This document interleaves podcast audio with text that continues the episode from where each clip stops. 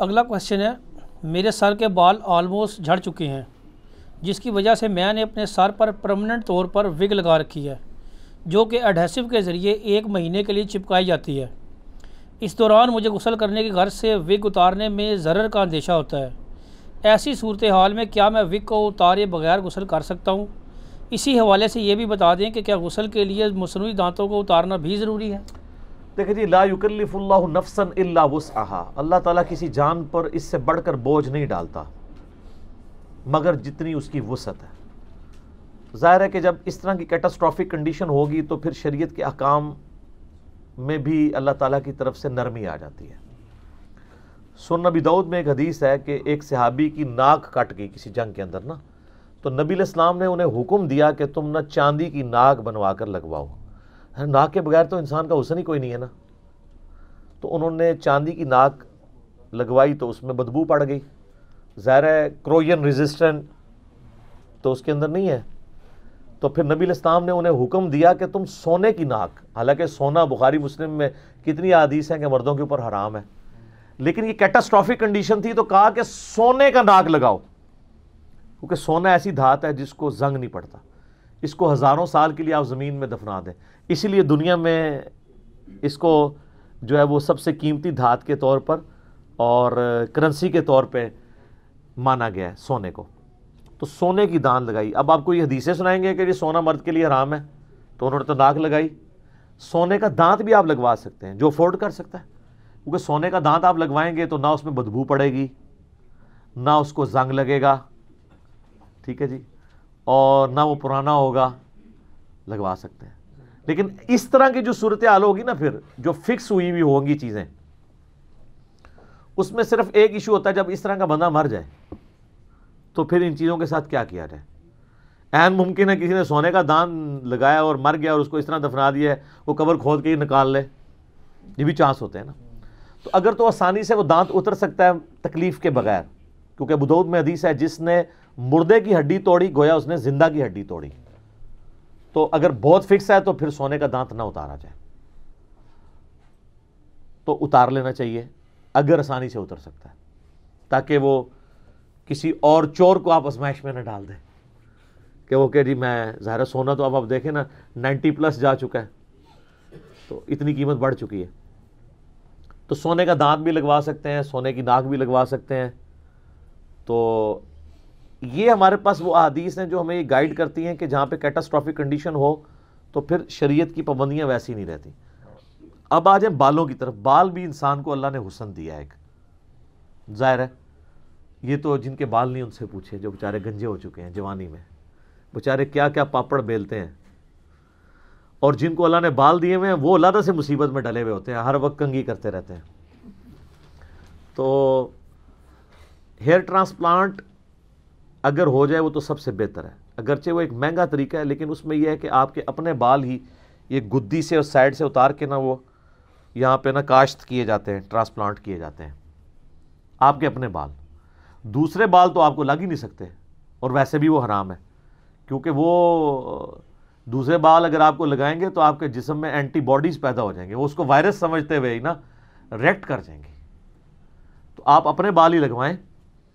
اور کیونکہ یہ گدی اور یہ سائڈ وہ بال ہیں جو بال گنجے بندے کے بھی ہوتے ہیں، یہ ایسی جگہ ہے۔ یہیں سے اٹھا کے نا وہ پھر کاشت کرنا شروع کرتے ہیں، پھر کام چل جاتا ہے، جس کا چل سکتا ہے۔ یہ لن جگہ ایسی بنائی ہوئی ہے۔ تو وضو میں بھی سر کا مسا ہے نا، سر کے بالوں کا مسا نہیں ہے۔ ورنہ گنجے لوگ یوں کر کے مسا کر رہے ہوتے ہیں۔ یوں نہ کر رہے ہوتے ہیں۔ سر کا مسا ہے، چاہے آپ کی گھنج ہوئی بھی ہے یا بال ہے، دونوں کے چیز میں سر کا مسا ہے۔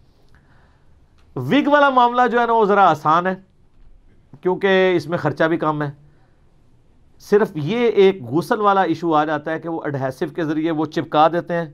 اچھا اس میں بھی اس طرح کی وگ بھی آتی ہیں، جو بغیر اڈہیسو کے بھی آپ، وہ نیچے ربڑ والا پورشن ہوتا ہے، وہ ایئر ریموو ہو جاتی ہے، وہ چپک جاتی ہے۔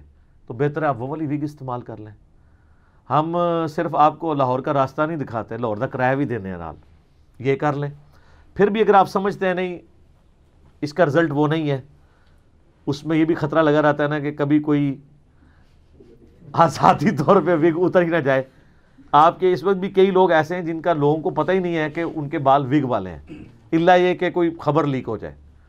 تو ظاہر ہے وہ لوگوں کے لیے تو یہ پرابلم ہے۔ لیکن یہ یاد رکھیے گا، جن لوگوں کا رشتے والا معاملہ ہے نا، وہ یہ کام نہیں کر سکتے۔ کہ وہ اگر ان کی گنج ہے تو جب ان کا رشتہ دیکھنے کے لیے ہیں تو ایسے اتار کے لشکارے کے ساتھ ان کو ریسیو کریں۔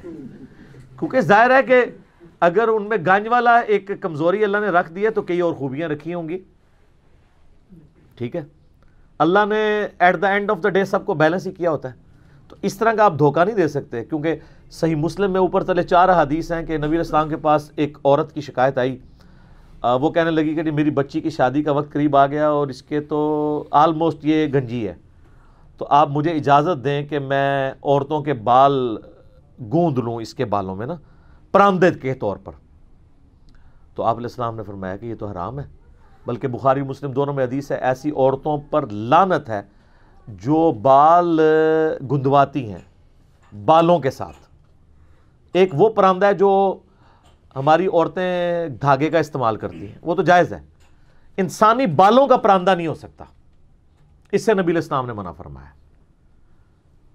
بلکہ صحیح مسلم میں ایک حدیث ہے کہ حضرت معاویہ رضی اللہ تعالیٰ اپنے دور ملوکیت میں مدینہ شریف آئے تو حج کے دوران انہوں نے ایک خطبہ دیا، اس میں انہوں نے ایک بڑی گت سی پکڑی ہوئی اس طرح کی، ایک بالوں کی چٹیا اور کہا کہ تمہارے علماء کدھر چل، چلے گئے ہیں؟ یہ چٹیاں یعنی سر عام، ظاہر وہاں بکری تھی کہیں پہ، انہوں نے کہا کہ یہ تمہیں علماء نہیں بتاتے کہ نبی علیہ السلام نے انسانی بالوں کا پراندہ بنانے سے منع فرمایا؟ اس سے یہ بات بھی چلی پتہ چلی کہ انسانی بال آپ بیچ نہیں سکتے۔ یہاں تو کئی کیسز رپورٹ ہوئے ہیں کہ مردہ عورتوں کی لاشیں نکال کے ان کے بال شیو کر کے بیچے گئے ہیں۔ کراچی میں کئی اسکینڈل سامنے آئے جو کچھ بھی ہیں تیرے محبوب کی امت سے۔ کہتے یہ ہیں اور کرتوت آپ دیکھ لیں۔ اچھا یہ کینسر کے جو مریض ہیں نا، ان کے بھی بال بعض اوقات بھویں تک بھی چلی جاتی ہیں۔ تو اگر وہ اس طرح کی آرٹیفیشل بال لگوا لیں، وہ ٹھیک ہے۔ انسانی بال نہ ہو۔ آرٹیفیشل آپ وگ بھی لگا سکتے ہیں۔ اگر آپ نے اڈہیسو سے لگوائی ہوئی ہے اور ایک مہینے سے پہلے آپ کھول نہیں سکتے، تو وہ آپ کی پرسنالٹی کا حصہ ہے۔ اب آپ جب غسل کریں گے نا، تو آپ کو وہ اتار کے، اس میں ضرر کا اندیشہ ہے، ورنہ تو یہ دانت اور ناک بھی کیا صحابہ کرام اتارتے تھے، جس کا ٹوٹ گیا ہوا تھا۔ نہیں، وہ آپ اسی سرکمسٹانسز کے ساتھ ان معاملات کو لے کے چلیں گے۔ وہ آپ کی پرسنالٹی کا ایک حصہ ہے۔ اور یہ آپ پریکٹیکلی کئی چیزیں کر رہے ہیں۔ مجھے بتائیں، جب آپ سر اور داڑھی کے بالوں میں تیل لگاتے ہیں یا مہندی لگاتے ہیں، جو کہ سنت ہے دونوں چیزیں۔ بخاری، مسلم میں درجوں حدیث، اس پہ گواہیں۔ مشکات المصابی کی دوسری جلد میں آپ بالوں والا چیپٹر نکال لیں کنگی کا بیان، کتاب اللباس چیپٹر میں ساری حدیث ہیں۔ تو تیل کی تو لیئر چڑھ نہیں جاتی، تو پھر آپ کا وضو ہو جاتا ہے؟ ہو جاتا ہے۔ کیونکہ لیر ہے، وہ آپ کی پرسنالٹی کا حصہ ہے۔ ورنہ تو آپ صابن سے مانجتے رہتے جب تک تیل ختم نہ ہو جائے، وضو ہی نہیں ہوگا۔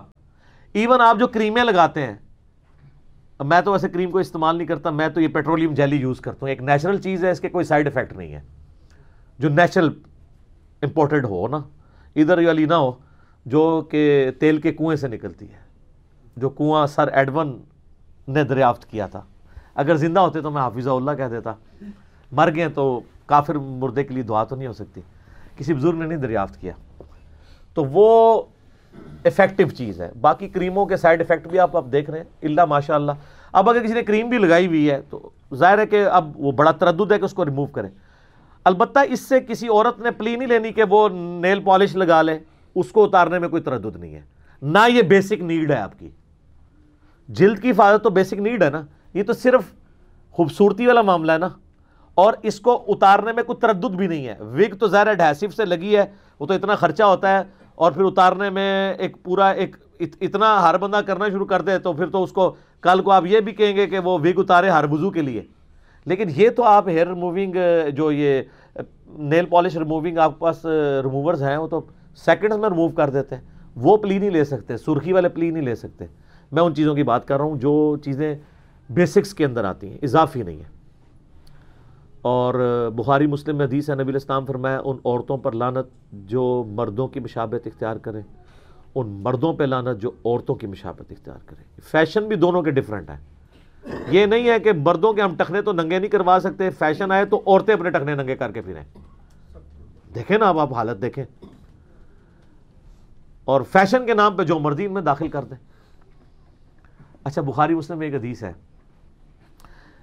عبداللہ ابن مسعود رضی اللہ تعالیٰ نے فرمایا کہ اللہ تعالیٰ نے لانت فرمائی ہے ان عورتوں پر جو بدن گندواتی ہیں یعنی ٹیٹو بنواتی ہیں اور بال نوچتی ہیں۔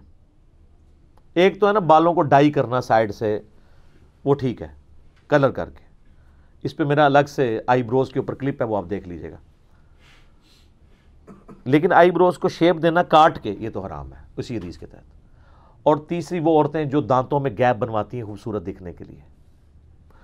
بریسز لگانا ٹھیک ہے، کیونکہ وہ نیچر سے ہٹی ہوئی چیز ہے نا۔ کسی کے دانت ٹیڑے ہو گئے، سیدھے کروا لیں۔ لیکن دانت سیدھے سب کچھ ہے، پھر اس کو آپ جو ہے وہ عجیب عجیب کام کروا رہے ہیں۔ تو یہ تو غلط ہے۔ یہ تو آپ نیچر کو بگاڑ رہے ہیں۔ تو سورہ نساء کی آیت نمبر 119 ہے وَلَا آمُرَنَّهُمْ فَلَا يُغَيِّرُنَّ خَلْقَ اللَّهِ۔ شیطان نے کہا تھا اللہ، میں انسانیت کو بھاروں گا کہ تیری بنائی ہوئی تخلیق کو وہ بدلیں گے۔ اس لیے داڑھی مڑانے کو ہم آرام کہتے ہیں کہ عورتوں کی داڑھی نہیں نکلتی، مردوں کی نکلتی ہے، داڑھی مڑا نہیں سکتے۔ ٹھیک ہے، چھوٹی، بڑی، جتنی مرضی آپ رکھ لیں، لیکن عورتوں سے مشابہت نہ ہو۔ ایٹ لیسٹ اتنی داڑھی رکھ لیں۔ تو نیچر کو نہ بگاڑے تو یہ جو ابن مسعود کی حدیث ہے نا، بخاری مسلم میں کہ تین طرح کی عورتوں پہ لانت ہے ٹیٹو بنوانے والی، دانتوں میں گیپ کروانے والی عورتوں پہ لانت ہے اور بال اکھاڑنے والی۔ تو ایک عورت ایٹ لیسٹ وہ تابعہ تو ہوگی یا صحابیہ ہوگی، وہ ابن مسعود کے پاس آئی کہا کہ آپ اس طرح کی حدیث بیان کرتے ہیں اور آپ کہتے ہیں کہ اللہ نے لانت فرمائی ہے، تو میں نے تو پورا قرآن پڑھا ہے، قرآن میں کوئی ایسی آیت موجود نہیں ہے کہ جس میں ایسی عورتوں میں لانت کی ہو۔ ہماری عورتوں تو یہ نہیں کہہ سکتی، انہوں نے قرآن پڑھا ہی نہیں ہوا۔ اللہ ماشاء اللہ تو ابن مسعود نے کہا کہ تم نے قرآن پڑھا ہے تو قرآن میں تم نے یہ آیت نہیں پڑھی۔ وما آتا کم رسول فخو وما نہا کم عنہ فن جو رسول اللہ تمہیں دیں وہ لے لو، جس سے رسول اللہ منع کر دیں، اس سے رک جاؤ۔ کہاں یہ تو پڑھی ہے؟ تو ان کا رسول اللہ نے ہی فرمایا ہے کہ ان لوگوں پہ، ان عورتوں پہ لانت ہے۔ تو چونکہ رسول اللہ نے فرمایا صلی اللہ علیہ وآلہ وسلم، لہٰذا ان کا فرمانا گویا اللہ ہی کا فرمانا ہے۔ بالکل صحیح کہا۔ میں یطع الرسول فقد اطاع اللہ۔ جس نے رسول اللہ کی اطاعت کی گویا اللہ کی اطاعت کی۔ اس سے بھی بڑھ کر، قل ان کنتم تحبون اللہ فاتبعونی یحببکم اللہ۔ اے نبی، فرما دو کہ اگر تم اللہ سے محبت کا دعویٰ کرتے ہو تو پھر میری یعنی رسول اللہ کی تباہ کرو صلی اللہ علیہ وآلہ وسلم۔ پھر اللہ تم سے محبت کرے گا اور تمہارے گناہوں کو بھی معاف کر دے گا۔ صلات بر محمد وآل محمد۔ اللہم صلی اللہ محمد وعلا آل محمد۔ اچھا یہ دیکھیں آپ، اس عورت نے یہ بات کی تو ابن مسعود نے کہا، قرآن میں ہے۔ اب اس نے اگلی بات کر دی۔ اس نے کہا، حضور، آپ کی بیوی بھی یہی کرتی ہے۔ یہ پراپوگنڈے صرف آج کے دور کی بات نہیں ہے، اس زمانے میں بھی پراپو گنڈے ہوتے تھے کہ ابن مسعود خود تو حدیثیں بیان کرتا ہے اور اپنی زدانی دی بڑی فیشن والی ہے۔ تو یہ ہر بندے کا رائٹ ہے، جو پبلک فگر ہو، جو لوگوں کو دعوت و تبلیغ کا کام کرتا ہو جو لوگوں کو دین سکھاتا ہو، اگر اس کے اوپر ایلیگیشن لگے تو اس کا یہ کام ہے، وہ اپنی ایلیگیشن اپنے سے دور کرے۔ ادروائز دین کا نقصان ہو جاتا ہے۔ تو ابن مسعود نے کہا اچھا جاؤ میری بیوی کو اندر جا کے دیکھ لو۔ وہ اندر گئی تو شرمندہ ہو کے باہر نکلی۔ اور کہا کہ نہیں، آپ کی بیوی کے بارے میں تو غلط بات مشہور تھی، اس میں تو کوئی ایسی بات نہیں ہے۔ تو انہوں نے کہا کہ اگر میری بیوی ایسا کرتی ہوتی تو پھر ابن مسعود کی بیوی نہ ہوتی وہ۔ یعنی جو رسول اللہ کی نافرمان ہو، وہ میری بیوی ہو سکتی ہے۔ صلی اللہ علیہ وآلہ وسلم۔ یہ یعنی صحابہ کرام کا ایٹیچوڈ تھا۔ کہ انہوں نے اپنی کلیریفیکیشن دی۔ حتیٰ کہ بخاری مسلم میں میں نے کئی دفعہ حدیث بیان کی ہے کہ نبی علیہ السلام اعتکاف میں بیٹھے ہوئے تھے۔ تو رات کے گپ اندھیرے میں ایک عورت آپ کو ملنے آئی آپ کافی دیر تک اس کے ساتھ باتیں کرتے رہے، پھر مسجد سے نکلے، اس عورت کے ساتھ کہیں چلے گئے، دور اسٹریٹ لائٹس نہیں تھی، گپ اندھیرا تھا۔ چوراہے پہ کچھ صحابہ کھڑے تھے۔ آپ علیہ السلام جب واپس آئے تو ان کے پاس رک کر کہا کہ یہ میری بیوی صفیہ تھی، مجھے ملنے آئی تھی، میں اسے گھر تک چھوڑنے گیا تھا۔ اتقاف کی عادت میں آپ جا سکتے ہیں گھر، ضرورت کے تحت۔ تو ان کا یا رسول اللہ، ہم آپ کے بارے میں بدگمانی تو نہیں کر سکتے کہ آپ ایسے ہوں گے۔ آپ نے فرمایا کہ بے شک شیطان انسان کے جسم میں خون کی طرح دوڑتا ہے۔ شیطان یہ وسوسہ دلا سکتا تھا کہ آپ کسی غیر محرم عورت کے ساتھ بات کر رہے ہیں۔ اس سے یہ بھی درس ملا کہ اگر نبی الاسلام اپنی کلیریفیکیشن دیتے ہیں نا اپنے فالورز کو، تو ان کے فالورز کو بدرجہ اولا